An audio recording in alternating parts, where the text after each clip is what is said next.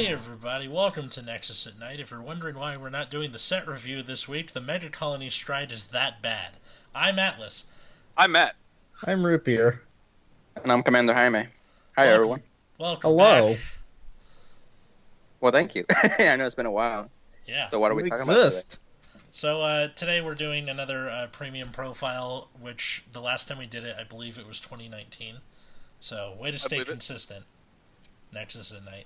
Um, so today we're doing Grand Blue, which uh, Commander Jaime, you got your start as an Aquaforce guy, but uh, Wave Nation beat you to the punch.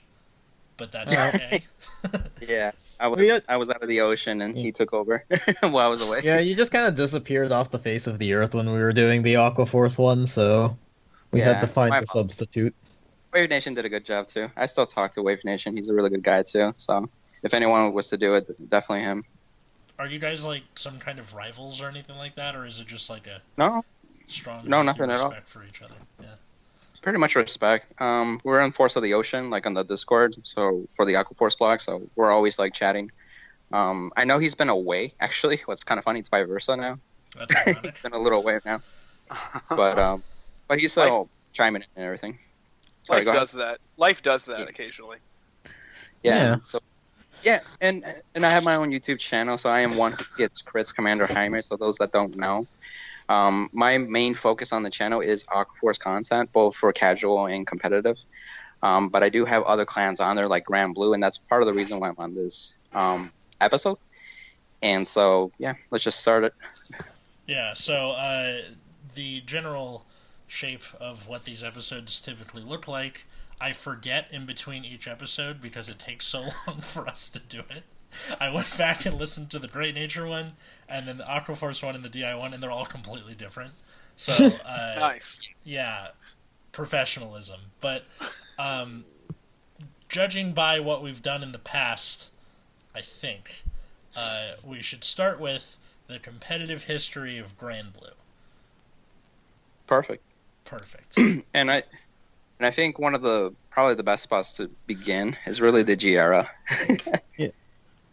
Go ahead. Was Grand Blue even a real clan before G era? They Not were really. not. They were my Grand Blue was my first clan ever, and I started playing Vanguard in like its early early days, like BTO six. So Mhm. that was right after wh- where they did the set one, set two, jump to set six thing, where Oh know, yeah. cocytus and all that good stuff. So, uh, Grand Blue was kind of you had to like pay one or two counterblast for one card. Everything was very uh, limited, Overcost. overcosted. Yeah, and then Yeah. near the near the end of uh, the original era with Legion, you got Pinot Noir and all them, but it didn't really make an impact because you had things like Bluish Flames and uh, the Conqueror Legion and Abyss. Abyss and I guess Blaster Joker, but I don't think that was really making a lot of waves. But uh, This is a Grand Blue episode, not a Aquaforce episode, Atlas. you, you you shut your accurate mouth. Um, For real. Uh, I think I could take it from there. So really in G era, once we got the Night Rose Triad deck, that's when things really started kicking for Grand Blue. Um, so right off the back with the trial deck and then the first wave of support, both um, Night Rose and Seven Seas were viable decks. Uh, so first off, Seven Seas just had a better showing. Um, a lot of the support was like the Grade Three Night Mist, the Break Ride, um, and of course having access to Strides now. Um, because before Grand Blue was still not enough, even though you had the the Night Mist you still needed more, and that's where the Phantasm Night Rose came in. So that way you can do the the Break right turn, and then of course do the Phantasm to extend more attacks during the battle phase. So that was really the deck's winning image. And then for Night Rose, um, it really didn't start kicking more until like the next set after that. So basically, it started outpacing Seven Seas, or at least what people call Seven Seas proper. Um, so Rose started getting more quality support, like in Tempest, um, calling Gauche. That's the one that we're just able to spam a few on first try due to the amount of cards in our soul. um, very phenomenal card, and then we have access to like cards like Negrobone and Negrolazy to extend attack. So Night Rose was becoming a multi-attack um, deck that it even surpassed Aqua Force at the time too, with the number of attacks and even the sheer power of it. Um, I think in the previous episode, I think even Matt alluded to that Night Rose just had a lot of branching to make, like decision making. Uh, did you want to highlight on that, Matt? Yeah. So um, the when the when the Night Rose, uh, the I guess there's a few uh, things that mattered here. Uh, the first is that it called a fair number of units for a fairly not terrible cost. But the real one Mhm. is that there was a uh, grade zero named Grenache who uh, had hollow. When it died, you could uh, countercharge Countercharge. two. Yeah. and it worked very favorably with Night Rose's GB2 skill that could, uh, well, countercharge four if you really wanted, or just leave something on field that you desire. Mhm. Um, but the where the decision making came in is the Night Rose call, Night Rose had a, a lot of things to call during battle. Like uh, the important one was uh, what uh, Negrobone, Yes. uh, which is a grade one. When it boosted, you would counterblast one, uh, retire the rear guard in the same column, and call a new thing. I believe that's correct. Cause a hollow unit. Yep. cause a hollow unit, right? it's like I'm missing something. Uh, and so you could really adjust your attack order during the battle phase better than really any other clan can do. If you look at a clan like Aquaforce, you're pretty much setting up your battle phase like before you even like you're not adding new units to the battle phase and making making as many decisions in the battle phase as far as what is attacking. Your the decisions you're making in Grand Blue are not is not only when to attack but what to attack with and so you mm-hmm. can really react well to triggers on damage. yeah. That's a very good example. Actually, one of the things I wanted to say is that that was when ba- back then when triggers were 5k. So if an 11k Vanguard got a trigger that were 16k, we still were able to make columns that were 16k and up. And even in a card like Negro Rook, which is a hollow unit that just became a 16k by himself, so he's able to just like poke the Vanguard still on top of that. um, with also another thing with Grand Blue is that Mm. it has an advantage over most other clans just in its uh, gimmick, where Mm.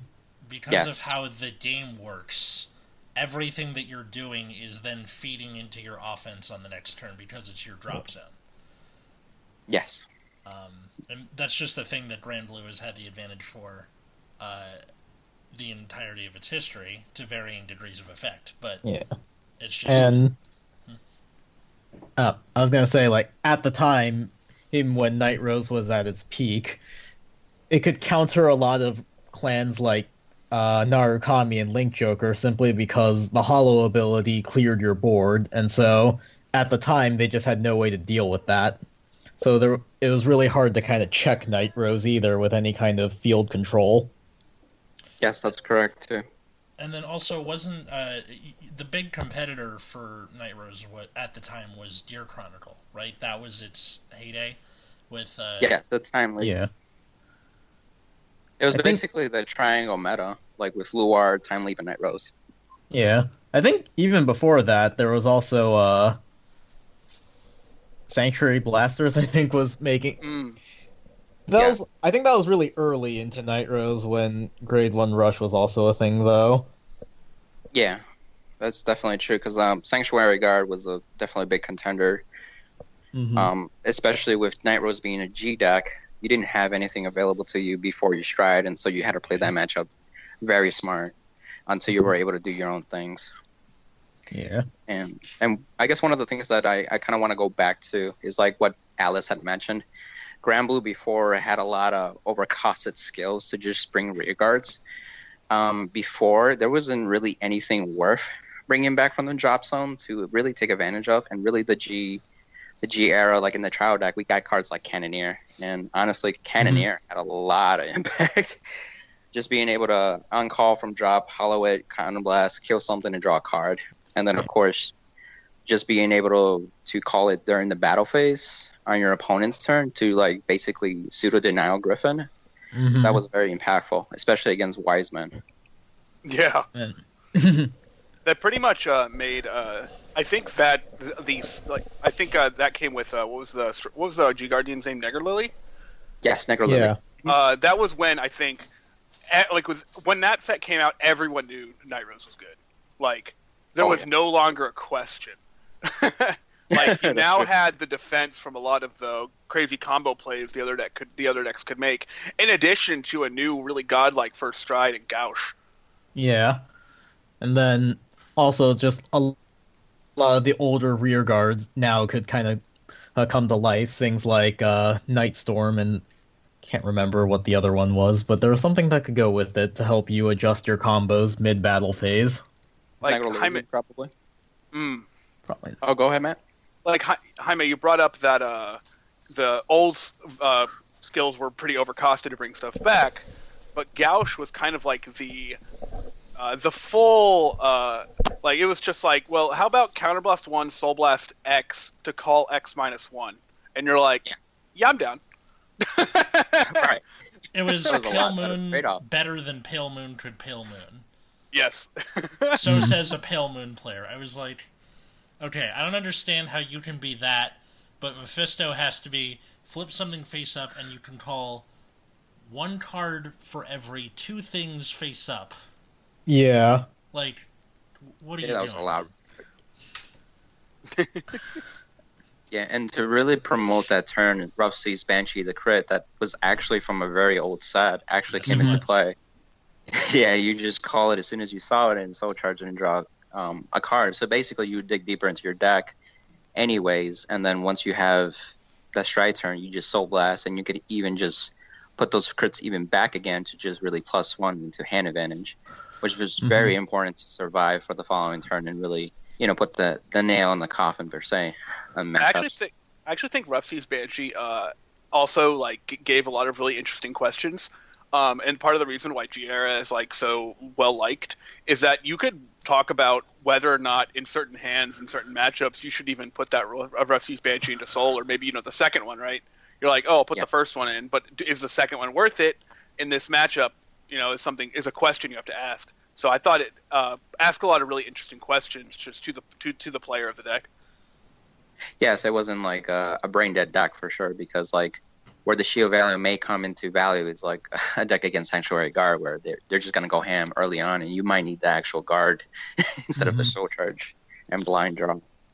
That's what I like about Grand Blue. Like, this is probably the highest heights that Grand Blue has soared to, was during this era. But it's arguably the only deck that really requires a lot of strategy and Mhm. planning of its pilot Oh. compared to I other def- top Yeah. decks, which tend to be brain dead, depending what it is. I think uh, Gears and like I think that Gears, Night Rose, um, Sanctuary Guard, uh, you know that era was pretty interesting. Like I think a lot of the decks were like pretty hard, which Yeah. is which is part of what made it really cool. And I think that was true for a lot of later G era. Is that the decks were just pretty difficult, just because you know everyone was kind of doing crazy stuff. That's very true. Mhm. It was mean, really Yeah. cool. Oh, go ahead. our favorite era, uh, you know, give or take, is like is late G era before those last two sets where they just threw everything out the window, like right before Zeroth Dragons. Yeah, Like, Zeroth GG Dragons were something else. Yeah. Uh, G- GBT eleven and twelve, I think, was the the, Oh, the yeah. last vestige of interesting. Mhm. Yeah. The other thing that I wanted to note with Night Roses too is uh, back to the the decision making. Um, I know that I mentioned the pseudo denial Griffin play, but you were able to just bring back a Negro Lazy, uh, which is basically on plays, counter blast, soul blast, call something from drop. And then if you hollow it and it dies to to hollow, you can counter charge and soul charge. But what you end up with doing, you can actually bring him back with the GB2 skill, bring back a Nosh without hollowing the um, the Negro Lazy, so you can get the counter charge four. And then later Mhm. on, you can do the Negro Lazy play, and then you had a choice to bring whatever you wanted that was grade two or less. So cards like Mick was actually some viable options that you like to bring because um, if you call Mick during the battle phase on your opponent's turn, then you make your Vanguard 21k base, which actually mattered too. Oh, I forgot about that. That's a really good point. Yeah, Yeah. that was really huge too. And another thing that, that people I think miss, and it, it took me a while to realize this too, but Um, Night Rose has a somewhat of an ability to actually remove locked units too. So if you're facing against Link Joker, then normal locked units for you, during the end phase they will unlock. And so a sequence that you would do is that you made sure that you had a card like a, a Negro Lazy or any hollow unit per se um, during your turn, and by the turn you ended your turn, you unstride, you unlock your units, then your unit dies to hollow, then you use Night Rose to GB2 skill to bring that unit back, call it on the unlocked unit, and thus it will retire that unit. And then if you want to lock or remove another one, you would just hollow it, call Grenache onto the other circle where the other unlocked rigger was to kill it, and then hollow re-triggers again, and then those units die, and now you've wiped your field, making the Link Joker player actually work for it again, basically. Yeah, that's uh, that took me a really long time to wrap my head around the first time as well, just because it really you, it really makes you understand how the end phase works. Yes. Uh, Yeah. I think we did an entire episode about this because it was just that confusing. yeah, It really was. Well, Yeah. because like in your head, you think of the end phase as like a few seconds. You're like, okay, Yes. I'm done. But it's like, eh, eh, okay, I'm done. Okay, wait, stand and drop. No, no, no. When I say done, I mean this is going to take a few minutes. Hang on. Yeah. And there was the controversy, or not really controversy, but it was like, why couldn't I countercharge or soul charge with uh, Negro Lazy, but I can countercharge still with Grenache? And Bushi tried their best to really explain it, and it really came down to red text skills that are gained versus hard text on a card kind of thing. So yeah, Mhm. That's some diplomatic. so it made the end wizardry phase even more confusing. Basically, yeah. Should we talk about Seven Seas Grade One or Seven Runner? Uh, Probably. Yes. Yeah, Go let's it. talk about it. The elephant in the room. Yeah. Yeah, It is th- th- that's, relevant. that's why I bring it up. It's it, it is the elephant in the room. it's the grade one elephant in the room. I'm kidding. Um, but so for those that don't know, back then, basically you you weren't able to stride until your opponent was a grade three. Um, I'm not sure if Sabreeze. Ex- I think yeah, Sabreeze existed by then. So if your opponent was a grade two, oh, Yeah, go ahead. I was gonna clarify, but since you're just describing the skill anyways, you can go ahead. with Sabreeze is that basically if your opponent stayed at grade two, like they didn't Ride during the Ride phase, you can counterblast and stride it from the G zone. So that way you can enable Generation Break. However, again, because it's called Grade 1 7 Seas, is that what they focus is just staying on grade 1 for the majority of the game, if not all the game, and really just beat you down with um, just like that, really. Yeah. And it's funny, Sabreeze was created because the year before Ripples existed, and Ripples like to stay on grade two. yes, th- exactly for that reason, too. so how do you beat that? You just don't leave grade one. Yeah. That's, that's basically what they thought, yeah. Yeah. And we will note that Bushiroad did finally change the rules around that after G-Era ended. that's that's also Like- very true. They just You want to ha- explain it? Uh, yeah, sure. So basically, they changed the ruling so that now, if you're on grade three for more than one turn, you can stride regardless of your opponent's grade. Because in the transition to V era, we're gonna have they're gonna have a whole bunch of early game cards with early game skills, and premium would just be really boring if everyone stayed at grade two with whatever grade two skills they have, and no one ever strode. Right, exactly. That's a very good point. And I guess the other notable thing about Seven Runner is it just took so long for Bushiroad to deal with it. It Because won, it won worlds. It was first and second, right? Yeah, It, and then it was the second year in a row of them getting their asses handed to them by like Bushiroad will do this thing where they're like, okay, here's the new stuff, and then somebody will go, that's dumb, I'm gonna do this instead, and then it ends up winning worlds in front of everybody in the internet, and they're like, shit, we gotta fix this. So this happened with Yeah. Ripples originally, and then Seven Runner, two years Yep. ago. and the thing about Seven Runner is it took like three different bands before they finally actually killed the deck. They killed Spinal, right? And then it was like, well, Yeah. we're done. Because that's what allowed you to hit like really big numbers. Mm-hmm. Like the the the thing that Bushiroad did the first time, I think they hit Mick, and I'm like, why would you hit Mick? You know, it does Mhm. nothing to Grade One Seven Seas, but it does something Yeah. to Night Rose. I think they they banned Runner as the starter, Yeah, and then everyone was just like, "K." One four of it in deck. Got it. No, no, I think they hit it to one regardless, and it, Oh. and it can't be Vanguard. And then people just Yeah. played um, what the girl with the apple and the, just put Runner in their deck. Yeah. Yep. Yeah, and they're just like, "Okay, well that didn't do anything." Yeah, they- they were just not hitting the right cards. yeah, I'm not sure what they were thinking, but yeah.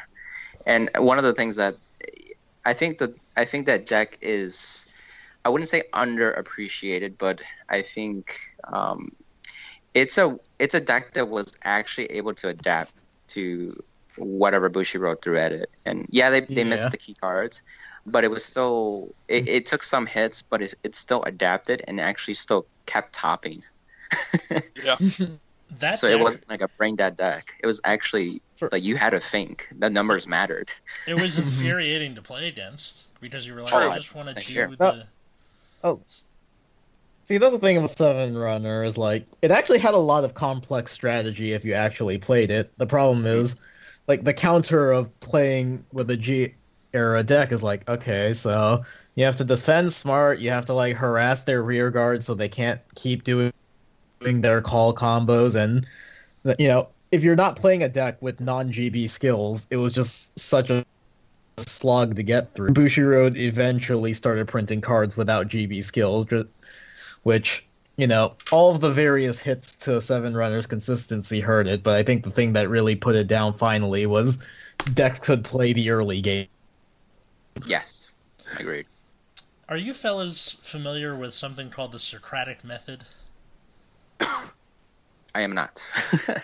Okay, so the Socratic method refers to Socrates, the famous philosopher, where mm-hmm. uh, in order to take apart someone's arguments when debating with them, the key is to just keep asking questions that poke holes in their argument and let them talk mm-hmm. themselves into a corner. So, Seven Runner is basically the Socrates of Vanguard, where Bushiroad is like, this is fine, and then Seven Runner was like, okay, but what about just staying on grade one forever? And they're like, okay, we'll mm-hmm. ban Night Runner as the starter. Okay, but what if we put it in the main deck? I see.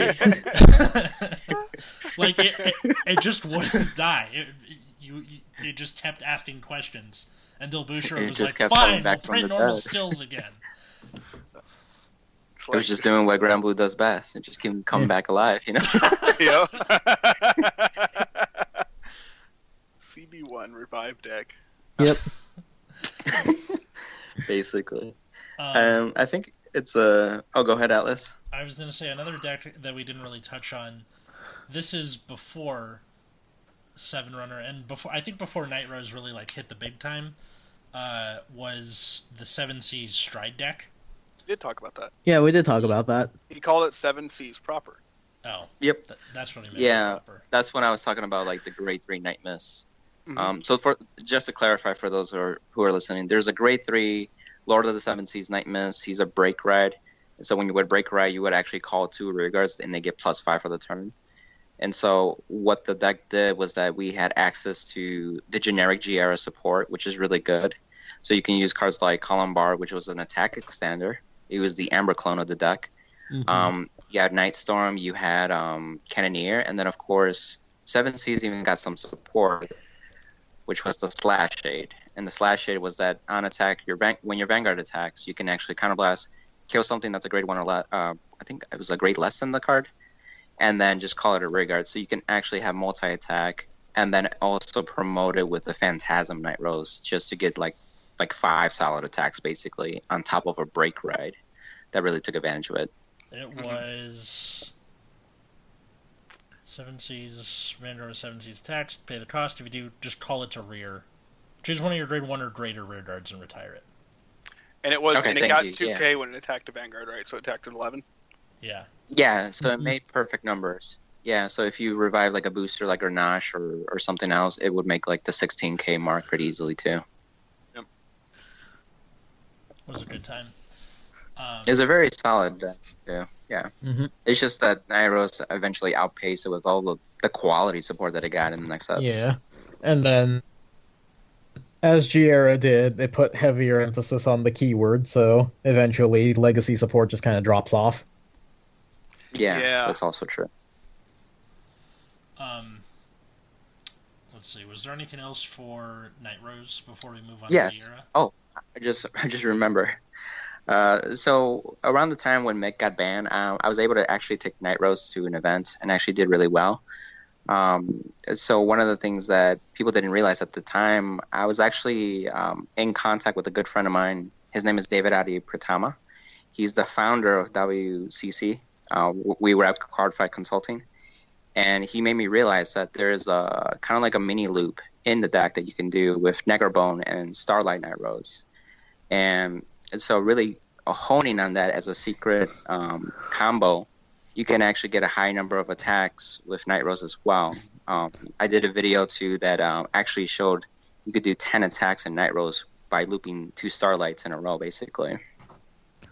Eat your heart out, Hmm. 10 attack Pale Moon guy. It was 14. All right. So I think that's the only thing that that was left that was worth mentioning for Night Rose. I mean, there was a lot of Night Rose stuff to be honest, but I think we hit the majority of it. The- I forget, did the GBA ever add anything to the deck? Oh God, yes. I mean, yes. Um, yeah. Both So was good. that- yeah. that's a good point. So the Rummy uh, Rummy Labyrinth set um, introduced Dragroot uh, and Negrosanger. So with Negrosanger, it's a battle extending stride, and so at the end of the battle, that your Vanguard attack, you can counter blast, bring back something, and it would get plus five for every face-up card in the G zone. So you can really bring something uh, like a big uh, Night Storm or a really big King Serpent to keep extending attacks, Mhm. and that's actually what promoted the Starlight Loop to do so many attacks as well with that stride.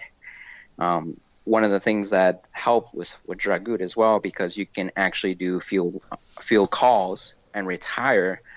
But what people in Japan were doing for a while was actually abusing Mick, and Mick was still at four at this time, and so they would call a bunch of Micks and actually retire them and return them back to the deck, and then have these beefed up like columns with Negro Rook and Negro Lazy to really have your finishing turn per se on like a Dragoot turn, really. Mm-hmm. I had So- to go back and look at Dreadroot. It's been so long. I know, right? Yeah. Uh, I. I really like the I really like the art on that guy. So for those that don't know, it's Counterblast two, discard one card, and so for every card that you have on the field, you can call that many units from the drop, and then for every unit that was a hollow unit, you can retire that many cards on your opponent's side. And you could actually choose as well. And then if your opponent didn't have any rearguards left, you would draw a card back, so you would break even at that point. So it was a really solid solid Mhm. stride at the time. But then the fighters, uh, was it fighters collection back then? no. Not Yeah, it was. Collection. yeah, it was. It was fighters collection. That's when the GBA came out with Negronora, the G Guard as well. Oh, I thought you meant And so Dreadroot. everybody got that. Oh, that Dragoon came from the Rummy Labyrinth. yeah, yeah, That's that. exactly. Yeah. That's what I was talking about with that in uh, Negrosanger. Mhm. But with the fighters collection, we got the G guard that flips anything, right? And that's what every clan got. But Negronor was really good Yeah. because um, so what it does is Soul Blast, flip a G guard, call it to two different units with different grades to the Guardian Circle, and use them as shield basically. Mhm. But if you play like the old PGs that didn't state that you can place, you have to place them from hand.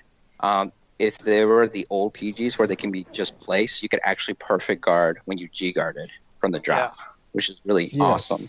Another thing people were doing at that time is they were playing Chappie the Ghosty, the 10k grade zero, so that when you it placed in, when it's retired from guard circle, or I, I don't remember the timing on it, Guardian Circle. but yeah, it's, uh, you can search your deck for a card and put it in drop zone. Yep. As soon as you place it on the Guardian Circle, you could just search wherever you want and dump it in the drop. Yep. So that card was a super good setup for a lot of different reasons. So you could even do it when you G guard. So you're not only G guarding, getting the, the 10k shield value of a grade zero, you're also getting some filtering on top of that. It's just also Just nice. pricing. Mhm. And what it did since it flipped G guards, it accelerated you to GB8. And the GB8 was basically when you would, you know, call it on Vanguard Circle, you can bring up to five units. They each get 10k, and they die at the end of the turn. But it was all free. So if you had no counterblast, you could even revive units like King Serpent to refund a counter charge, basically, to actually extend more attacks with like uh, a Night Storm or a Columbard or a Negrobone. And you have these beefed up units that are just hitting hard and actually Mhm. having a finishing turn outside of the Negro Song turn and the Mick abuse with um, a Dragoot, basically. Yeah, that was also insane at the time. Yeah. The, I think people were playing like two boat at some point. Yeah, I don't remember the name of the card, but I just called it the boat because Oh, yeah, it's a everyone giant did. boat. Yeah. Yeah, Yep. Yeah, it was just it was it was large. It was something, alright. Yeah, it was just always funny that um you could just always like still extend attacks, and then you got like the first attack being like an 18k King Serpent hitting you in the face, Yeah. and that's just like the smallest attack. And then if you put booster like a. Grenache, Yeah. right? And if you put a also the- Grenache, I'll go the ahead. whale. Oh yeah, the whale. Hmm? That's true. Which is another beat. The whale too. just got really big on its own. And you just Was hope it- you never have to ride it. that too. It was a 12k base at the time, so Yeah. which was but- not the norm at the time. What? No way. I mean, some people forget that, or others, you know, came in at the start of V era, and uh, it just wasn't that like that before they got Mhm. there. So we Yeah. basically just did a roundabout way of saying, back in my day, yeah, It really was. Speaking Speaking Grand of Blue was V era, so. Oh yeah. What about? do what we about want to V era? start transitioning into Granblue and V era? sure. We're already a half hour in, so yeah. But it's so uh, fun. Yeah. Turns out Night Rose is But I dang. love Jeep Granblue. It's so sweet. I know. Yeah. It was just such a fun deck to play. It really was. It got a lot of people interested in Granblue too. Um, Mhm. um, uh, one of the things that you know, like um, um, we were trying to transition into the V era is that learning Granblue. One of the the reasons that people lose with the Granblue deck is actually deck out.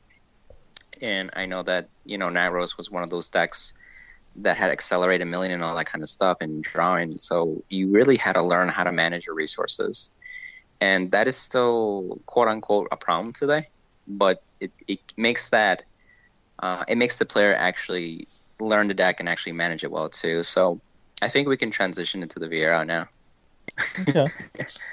Let's do it. So, uh, Granblue came in V era with uh, its ma- uh, original boss monster being Bastkirk, um, and a much slower style of uh, gameplay for itself. Yeah. Mhm.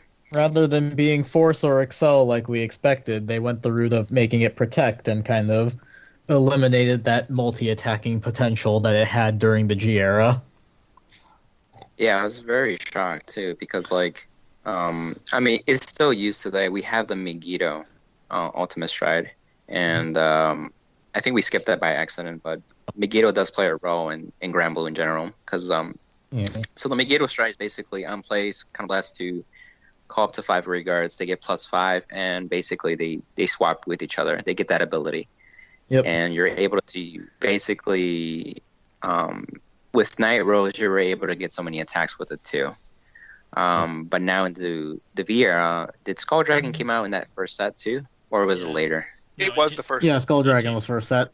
Yeah, Yeah. so we had Bascrick now as a main Vanguard in premium that you could just like stride into. I mean, not stride into, but you can ride him as Vanguard and do your stride thing. But now we had access to another grade three as a Rigard, which was Skull Dragon. And Skull Dragon, both Vanguard Circle and Rigard Circle, he gained um, 2k for every card in the drop zone. And uh, if you really think about it, you can get that guy pretty big, uh, pretty fast. And so the longer the game went, the more deadlier Skull Dragon became and then it also became what is known today the Megiddo um, Skull Dragon turn, basically. Yep.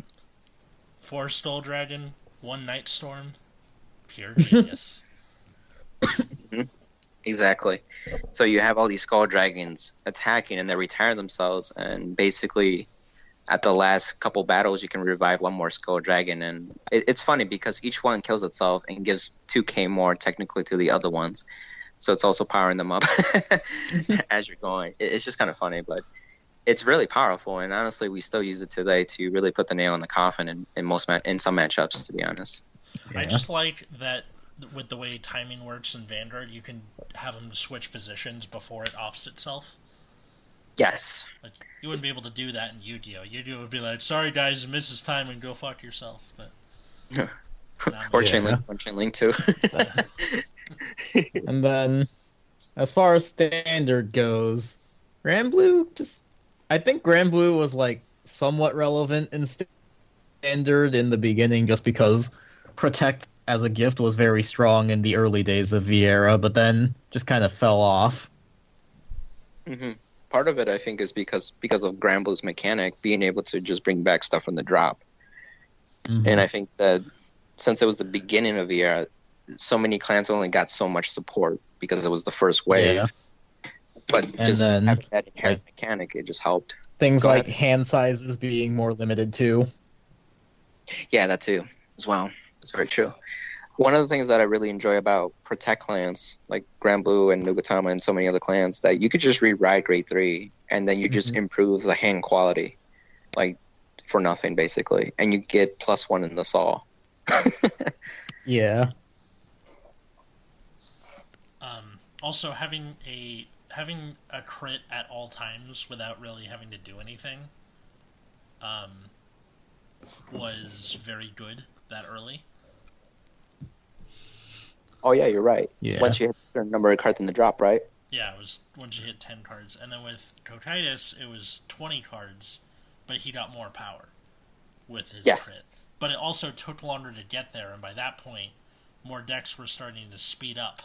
So it became this kind of awkward game of trying to speed your way to twenty cards in drop zone, and then immediately stop all momentum of milling. And you're like, ah, okay, I need to slow down, pressure the opponent with crits, try not to. Oh, I deck out, deck out, fuck. Yeah. Yeah. And that's one of the things that I mentioned that is still kind of a problem today. That if if you're not playing the deck enough and learning it, you, you can lose yourself to deck out. Mhm. Hmm That's true. I have uh, I have done that.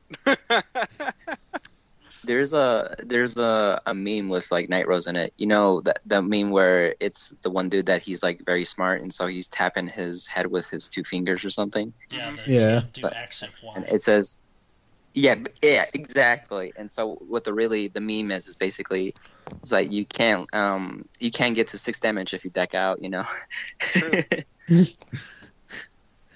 True. so true. I think before we transition to Cocytus, we got premium collection with uh, the new Obadiah stride. That's true. Oh yeah. Yeah, that that's definitely Big very- Obadiah.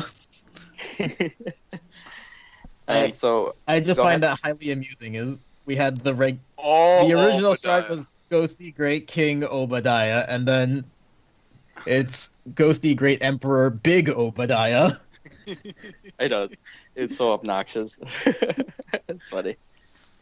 and so for and for those that don't know, it basically uh, during the during the main phase you can counterblast one, flip anything in the G zone, and then you could actually go into your deck and mill up to five cards of your choosing, and send them to the drop zone, right? And then you can call two units for every face-up card in the G zone. So if you first show this, you would get two cards. If you G guard it and then showed into this, you would get four cards. And then anything after that, you get full board. And each of those units also got plus five on top of that. So the stride did a lot just for one counterblast. Yeah, especially since in premium, uh, people like denying CB against decks that can really use it a lot. Yes. So it doing it for a very cheap cost is really, really, really big. Yeah. Plus, plus being able Were to you- set up the Megiddo turn by going, all right, I'm going to take these three Skull Dragons and this Night Storm out of deck and put them in drop. Yes, that's also true. And um, before like Obadiah came out, we were still relying on Gauche for first stride. So cards like Romario helped out with that too, with building the Sol. Um, Romario is a, a solid grade one, so his skill is basically when rolled upon, you can counter blast, put a card into the Soul from hand, and then mill three cards, and then add any card from the drop zone to hand. Except, um, did he did he restrict? I can't remember. I just it's Greed Shade that restrict. Yeah, so you could just Did grab you anything that you? What was that? Sorry, what were you asking? If uh, Romario restricted what you grab from the drop zone, I don't think so.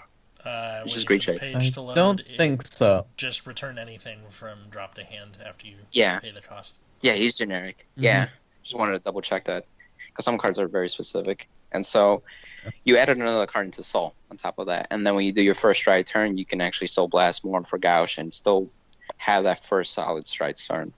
But then Obadiah came out, and Obadiah was actually an also first stride, like a good first stride turn as well, because you're able to get your combo pieces and still work with what you got on top of that.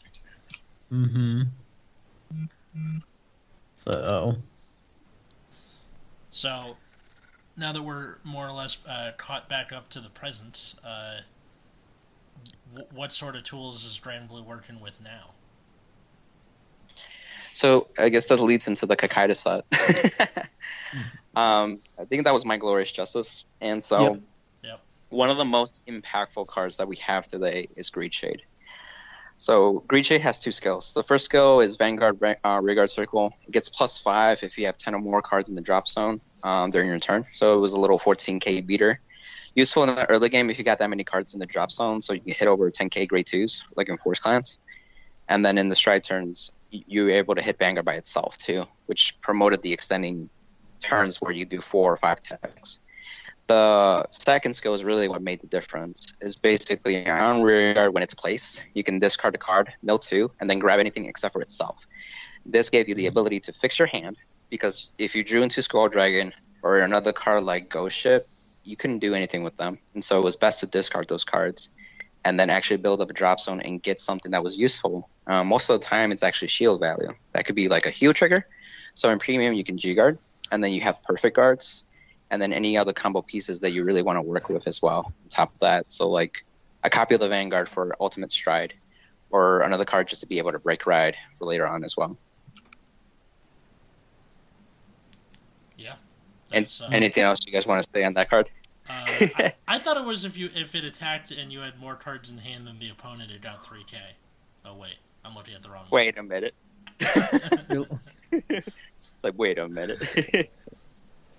You know what? What's kind of sad? I, I didn't know Greed Shade was a card until the V series, and then I was like, oh, this card existed back then. Oh, uh, that's why. Oh, I'm was glad. just eight K. They got plus three. Yeah. Talk about overcosted. No, I'm kidding. No, I'm glad they uh they they did these like reboot cards where car- you know maybe the original version of it just didn't do anything, and now they get to redo the effect and it has more of an impact. Matt, what were you Mhm. gonna say? Uh, the Granblue deck also uh, benefited a bit from having uh, like Hanali as well, right? yes. Mm, Uh, do you want me to go into that, or do you want to go into that? Uh, we were talking about what tools they had, so I thought it was a good time to bring it up, right? Yeah. Yeah. Did you want to explain Oh it or no, me? you please, no, you please do. Okay, that's what I wanted to know. Oh yeah, my bad. Um, uh, just to segue a little bit, um, just to make it clear, Greed Shade with Obadiah literally means you can get anything from your deck to your hand. And so we're able to attack cards, and that's where really Hanali shines. And so Hanali has two skills. I'll just mention the, the Sucky skill is basically when it's placed, you turn one of your face up damage to face down, so you forcefully counterblast. But the skill that really mattered is basically when a Rearguard would attack a Vanguard, and it's the fifth battle or more that turn, you have to counterblast. And so, really, what you use that was against matchups, um, specifically like Excel clans that just started generating multiple Excel circles. A good one was Ezel. And so, it really helped you just kind of like survive those turns. And at first, that one counterblast um, may be something that you're not able to control with. But one of the things that I realized, and it's thanks to watching people like uh, Jeremy playing at Worlds, you're able to just grab two Hanalis and just call them. so basically, if anybody was trying to attack after that, they would have to play two counter counterblasts for a single attack, and that's a little more like you can't do crap, you know? Yeah. That's just mean. I never. Usually, people just have the one Hanali and they're like, "Yeah, good enough." But to pay two counter counterblasts, that's just devious. Mm-hmm. And it even comes up sometimes with certain matchups, like Aquaforce is a good example too. Um, Nova Grapplers and uh, many other matchups, but really for the the meta game, it was definitely for Ezel. Yeah. Nothing like 18 Excel circles on turn four. Please. I just broke into a little dance that no one will ever see. That's true. you actually dance. Yeah, just like a little like a little meme dance, like a I don't know, like like mo- moving my hands around in a little circle. Oh, that's funny. I'll, I'll try and post a gif of it later on the Nexus Okay. Twitter. That's really funny. Um, I think I, I- what I can talk more about the the Cocytus build. I think it's worth talking because if you really see any of the deck profiles out there, um, good ones are like Solemn's videos, and of course Jeremy and I even did one recently. They typically are like the same build, like mostly. There might be like some single one of text really, but most of the core is the same thing. So, for example, for the grade threes, we still have the four Cocytus, we have the four Skull Dragon, we have the one Night Storm. Mhm. Some people may add other grade threes or increase the Night Storm count, but for for the most part, that grade three uh, ratio, th- those nine grade threes are pretty consistent. And then we also fall into the grade twos, where we have Greed Shade. We play at four for consistency reasons, and it's just a great card both early, mid, and late game. And then we also have the Ruin Shades, which help promote with the milling. So we're playing those four or four sets, and really the remaining three to four cards for the grade two slot are really the tax. And most of the time, it's a Columbard, a Cannoneer, and a Ghost Ship. Yep. And then somebody, some people may tech another cards. For me, I've teched King Serpent just to have the on-demand counter charge, for Mhm. example. And then people can fall into the grade ones, where Romario tends to be a staple. Um, some play four and some play less, maybe three or two. Or I've seen people try to cut it off, but I, I can't see cutting Romario off just yet. And then there's other the the four PGs, so that way we can still play twelve crits Mhm. in the lineup. Mhm. Um, that's one of the things that really was funny with V era was we got draw PGs. And normally in clans that's awesome, but in Granblue it was like uh, we have a draw in Granblue. it's just kind of weird. you were like, I think Grand um, I think Granblue is the only clan that's like, nah. yeah, it, it really made you think like this is nice, but I don't know. And when you, you come close to deck out and you still have one of those in deck, you're like, oh, if I drive check it, I'm gonna die. You know, one of those moments. I had that happen to me Mhm. once where it was like locals or something, and I'm like, all right, you got three cards left in deck. I see, uh, you know, my my drop PG is either in damage drop zone, whatever, and I'm like, okay, Mhm. you should be fine. Drive check, nothing, and you're like, okay, might be out of the woods. Second check, draw trigger. Fuck! Like, my screams of agony echoing off the walls of this locals. right. It- yeah, it- it's it's crazy, Sorry, but Toyman. we ulti- we ultimately fell back onto the grade one PGs, and luckily we got a new set of PGs where if you place it on a Vanguard Circle, you can actually draw one and discard one. Which, hey, Which really helped it. drop zone. Right, exactly, which helped the consistency of Granblue's just game, overall game plan. Filling the drop zone, fixing your hand, and just really one of those ride targets that you actually want to ride too, which is cool. And then of course you got like text like Connolly, for example, or the Rebel Banshee to Soul Blast one, draw a card, get plus four, so it's a 12k booster or attacker.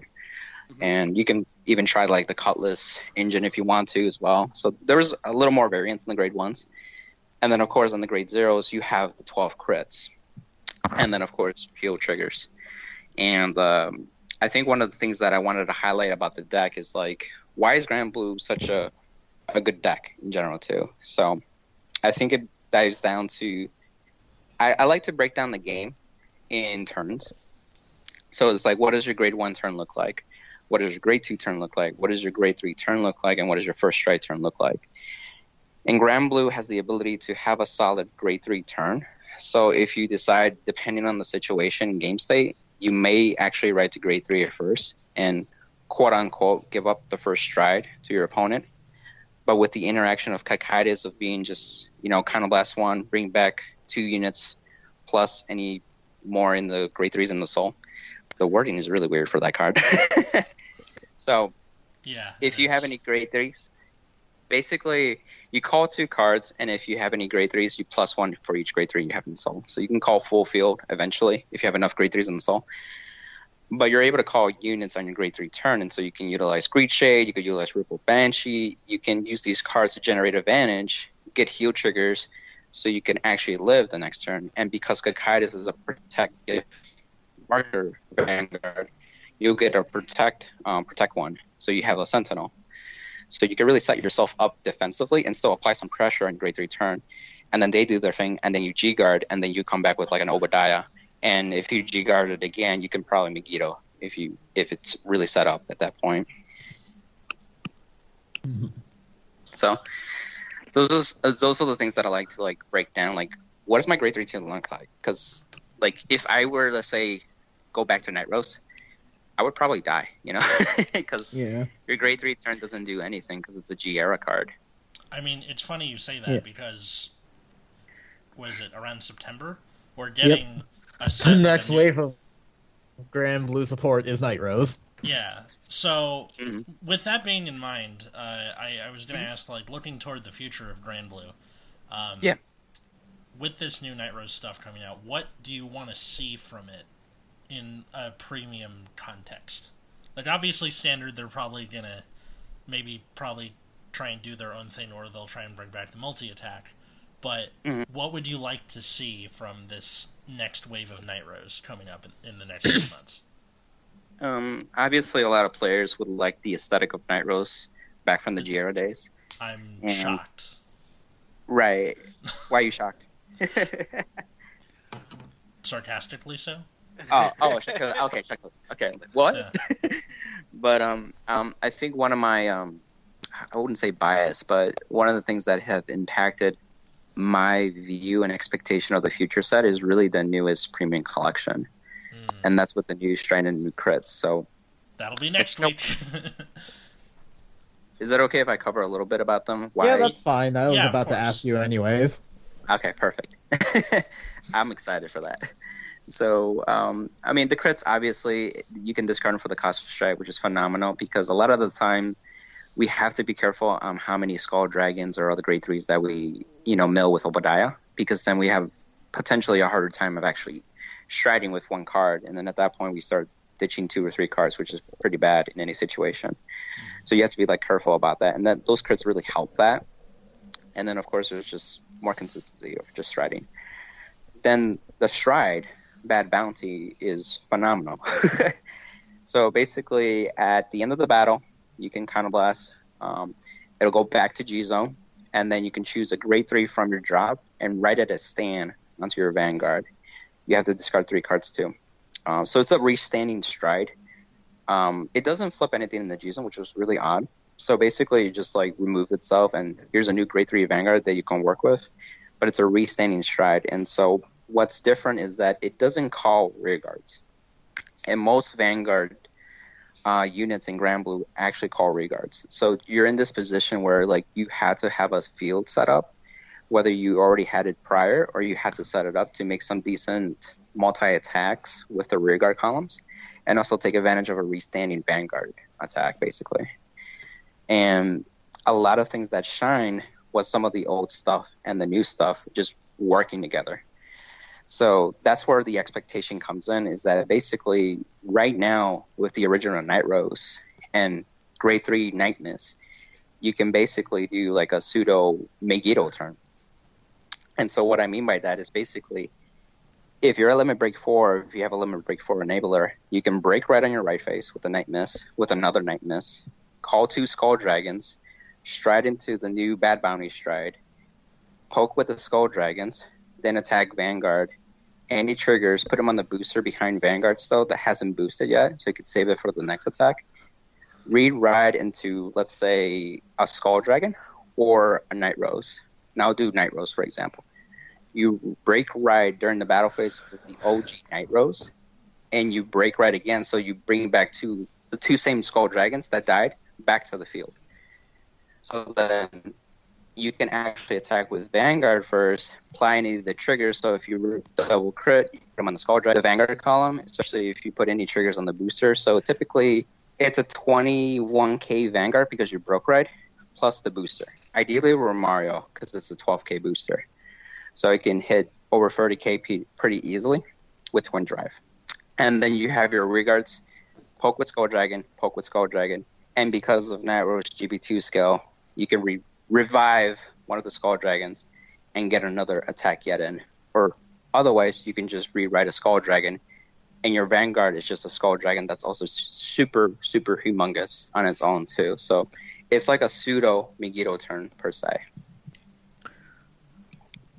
So uh, one thing I one question I have for the for the premium Glam, Glam Granblue deck is uh so the G zone I notice has a lot of counterblast cost in it.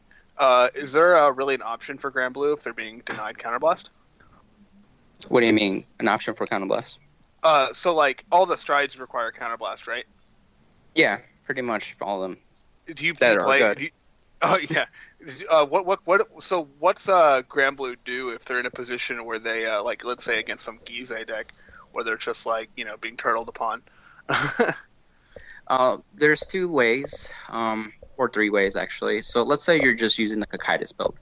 Mhm. Um, you have access to Grenache, and you have access to King Serpent if you decide to play it. So with Grenache, you can make sure that you still end up with two counterblasts. So whatever you already committed that turn with counterblasting, Grenache is going to refund two back, and so that way it prevents any damage to nine, unless Mhm. you're facing something that forces counterblast on you. But I don't think that exists right now and the other one is like King Serpent. And so, if you do have one counterblast per se, one of the things that I like to do with Obadiah with King Serpent is just call full field, put King Serpent in the back behind the Vanguard, and it refunds the field call, right? And now you have another counterblast to work with, and you can extend to four or five attacks. Or if you're playing Seven Seas proper again, because it's it's, it's kind of a viable option now because of the new stride, you can break ride into the King Serpent and countercharge that way, and then stride, and then you have your counter counterblast for bad bounty, and and then the other thing you have is the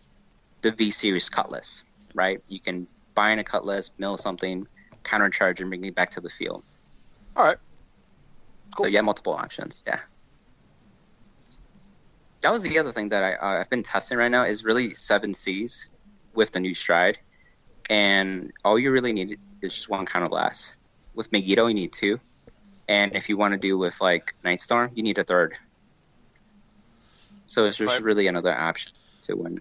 I feel like damage so- denial isn't going to be much of an issue. Like, especially as we, uh, and I get to this stuff with Rain Element Zazan. Again, next week, we're covering it, don't worry. Um, and, like, j- Right, I the feel Zon like as a whole. yeah. Living Proof brought this up on his channel where uh, he was saying that he thinks the game is going to be kind of turned on its head, and instead of how much damage can you control on the opponent, it's how fast can you deal the opponent and kill them, where it's going to become a more rush heavy format to the point where uh, he had Matt on his channel to uh, do the math on how likely is it that you will draw Zazan. I need to finish that math actually because I did it before uh, like draw for turn and before uh, Mhm. like dr- draw off the V starter. It's not done.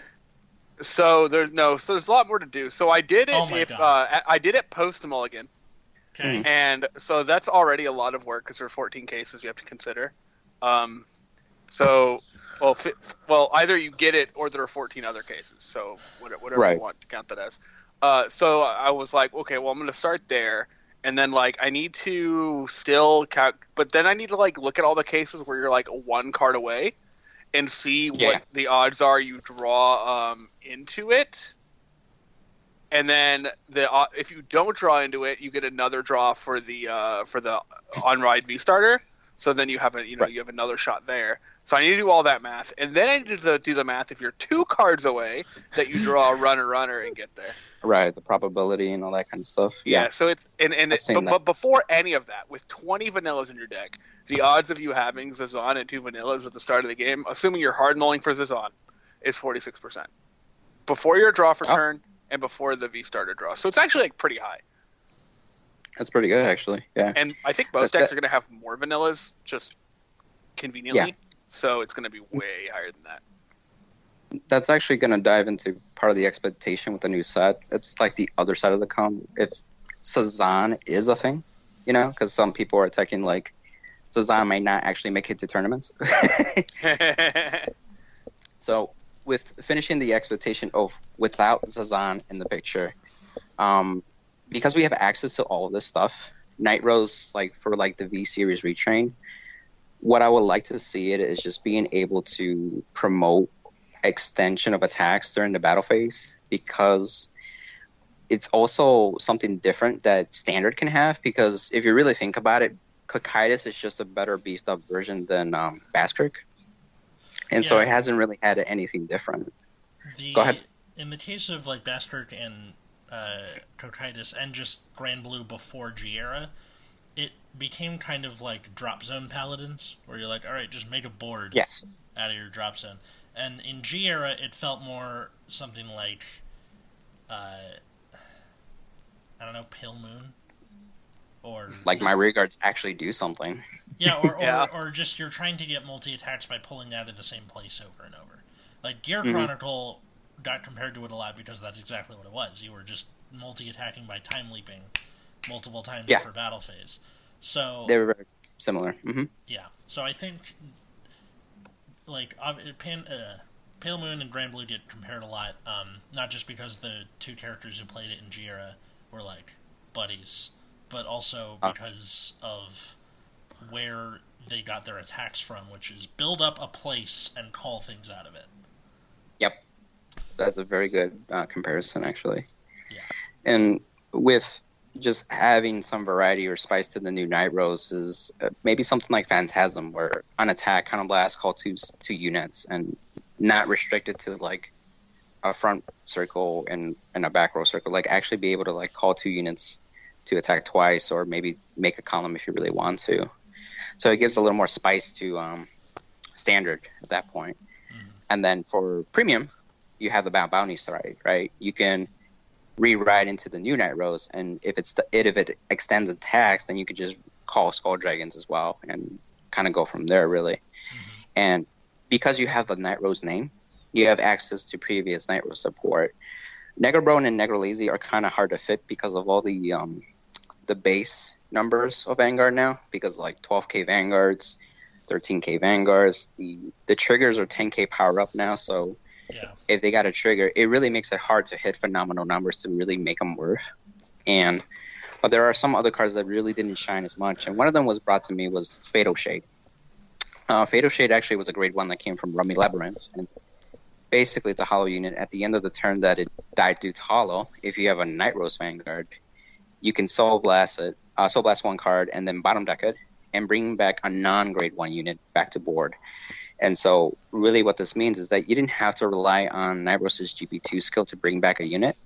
That card can do it for you for a Soul Blast and bottom deck it itself. So you can have access to a Cannoneer, or or or just abuse Greed Shade per se, because um, one of the things that I did with Night Rose is that I can do basically a second strike turn, but it required on your first strike turn using one Greed Shade to get the heal trigger into your hand, and then you basically would G guard with Negro Lily to get basically GB3 live, and then re-enable the Greed Shade to get the copy of the Vanguard during your opponent's turn. So it was very, it was kind of like fragile because it was so um, like geared to that. But now Fatal Shade can call that Greed Shade a second time that same turn, and you can really get the copy of the Vanguard, or just build better hand quality. So cards like that with the new Night Rose stuff would just help it actually do really good in premium. And I think I can go to the other side of the coin. So what if Sazan is a thing for Granblue? And what does that mean? Did you guys want me to talk about that too now? um, Uh, yeah, yeah, sure. go for Go it. for it. Yeah, so a lot of a lot of what's going on right now is because Premium Collection has been fully revealed, so people are testing out Sazan, just abusing the engine itself because Vanilla's you're able to plus more. You have a grade four that gets flipped called Cyclone. It gives power for units that didn't have continuous act or auto abilities. And so that's why people are playing Vanillas too on top of that. They're just a powerhouse um, in the early game. And you're enabling generation break. So it's just like what? And so Granblue honestly can use some of these cards basically using like Greed Shade. Um, a good example is that if you mill Sazan or a Temposphere, you can grab it with Greed Shade and then just go off that. So the probability of actually seeing those cards early on are even better for Granblue. And then you have access to Columbard, where generally you use Columbard to bring back like a, a beater, right, like Skull Dragon. But because all your normal units are actually also getting power, it's actually good to bring back a vanilla unit with Columbard. 20k grade two vanilla easy. Basically, yeah. I thought that about the other day. I was like, wow, that moment when you realize it's actually good, you know. and there's just so many things that you can do because Granblue is able to just grab stuff from the the drop zone thanks to Greed Shade. And so, I'm not saying it's going to be the best deck or anything like that, but it does have options with Zazan. And if vanillas are the way to go, then your grade three slots look entirely different. And we're not even sure if that point would Night Rose be useful, and it really just depends on her skill, or if Cocytus is even useful, and you just play the Skull Dragons, and it just really brings up a lot of those questions. And so some people are like ban Zazan, and some people are like free Zazan.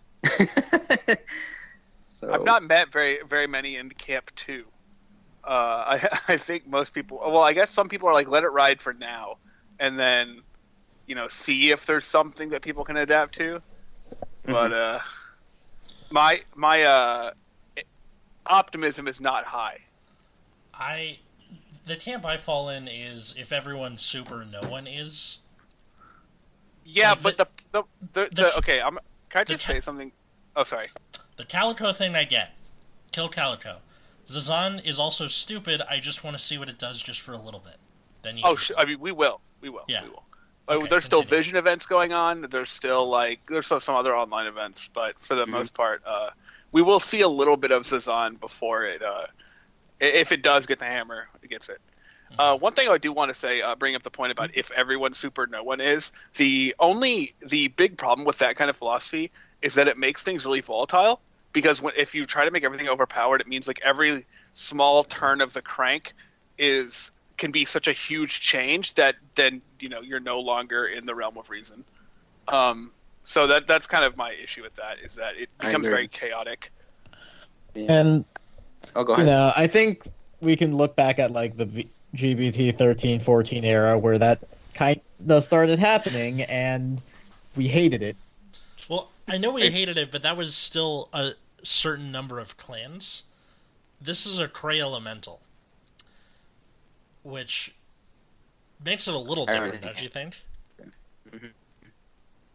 Yeah, this whole premium collection just changes everything. Yeah. Like not it, not even just the the Cray Elementals, but even some of the strides, and mm-hmm. um, and where Granblue falls into that category, I'm not too sure yet, but it it's still going to be a solid deck for sure, especially since it's going to get new support soon too. On top of that, yeah. I mean, worst case, Zan gets banned and everything's you know reasonable anyway. Yeah. Yeah, I agree. I think one of the like what you were talking about, Matt, with the cranking the shaft, basically, they were doing okay with Temposphere, like just that card. Mm-hmm. Um, one, well, probably one of the biggest things is because it costs a counterblast, and just like you guys were talking about living proof, it's like can you control your opponent's counterblast, and really, if you can control that, it makes it harder for a Temposphere to resolve and get the full benefit, right? Right. But Zazan is a Soul Blast one, place anywhere. So cards like even Odysseus and Aqua Force can abuse it twice in turn one with just one copy of Zazan and be Generation Break 2 and then have plus four cards and just really hammer. Mm-hmm. And where does Granblue fall? I mean, it it's gonna have a harder time against those builds. you know. yeah, I can. Yeah, I agree with that. Mm-hmm. I guess we'll have to see, and we will see next week on Nexus at Night. But I think for this time, it's a good uh, stopping point. Jaime, thank you yeah. so much for coming on the show again. Oh, thank you. I appreciate it, man. I know it's been a while, and like you said, uh, I went on hiatus for a little bit, but I had to get married. yeah. Congratulations on that, by the way. Yes, congrats. thank you. You I, I, didn't know if you wanted me. I didn't Congrats. know if you wanted me bring it up in the middle, in, at the very beginning, so I didn't. Uh, oh no, it's perfectly fine. Um, one of the things that I did on my channel, I never wanted to be those YouTubers where like they're doing so great and then all of a sudden you never hear from them like a year later or anything like that. hmm So I did a video explaining that to to any subscribers or people that were actually checking out my channel that aren't subscribed to. So like, where'd he go? Like, oh, you made a video about it. Wait, you like- didn't go on a hiatus. You went on a hiatus. This right, exactly. Did it? That's, that's, that's hilarious, actually. Yeah. Um, is it okay if I plug more of my social media? I guess yeah, I was going to say, where, where can people Uh, that's you? what we do, anyways. Yeah. Please do. Awesome. So, for those that don't know or seen the G era, there is a character named Jaime Alcaraz that played Aquaforce, and my last name is Alvarez. So, funny enough, one letter was different, and so that's really where part of the inspiration of the name came from, as one who gets crits, Commander Jaime, for the Aquaforce aesthetic. Uh, for Granblue, though, I have actually made a Granblue blog, a personal one, that just focuses on Granblue stuff. So on there, I talk about card spotlights or even deck analysis or tips or suggestions or new support stuff that has interest for both casual and competitive um, players and really a place of resource that people can refer to you know sometimes scouring the internet for any Granblue content for tournament purposes or even just fun is kind of limiting and just having that being able to be easily accessible and then a growing list basically helps any Granblue um, players in general. So if you want to check it out, it's called Rogue of the Seven Seas.wordpress.com. Hence a new alias just to give the um, blog its vibe called Rogue of the Seven Seas Commander Jaime. So you can picture me as basically me and my fleet from Aquaforce going rogue and conquering the seven seas of Cray. So that's really how that came to be. Nice. There's a That pencil sound- image with it too. Love it. yeah, Um, sometimes I feel like uh, Vanguard content is like pretty sparse, especially clan specific ones. So I, I really Mhm. appreciate uh, that kind of stuff. Uh, Thank you. It, it's fun too, and Yeah. just growing there too and everything. I actually did an interview with somebody today that um, did pretty well with Granblue over the weekend in the division tournament too. So that was actually pretty cool to do too. Nice. awesome. Yeah. Yeah, we did an episode about that in the past where it was like, how come there's not more like clan specific people out there, like your Wait. proofs and your. I mean, sometimes it's hard to be that simply because Bushiroad deigns to you know, give you support like once a year, maybe. Right. Like spikes. right. What's He, make, he makes it work awesome. somehow.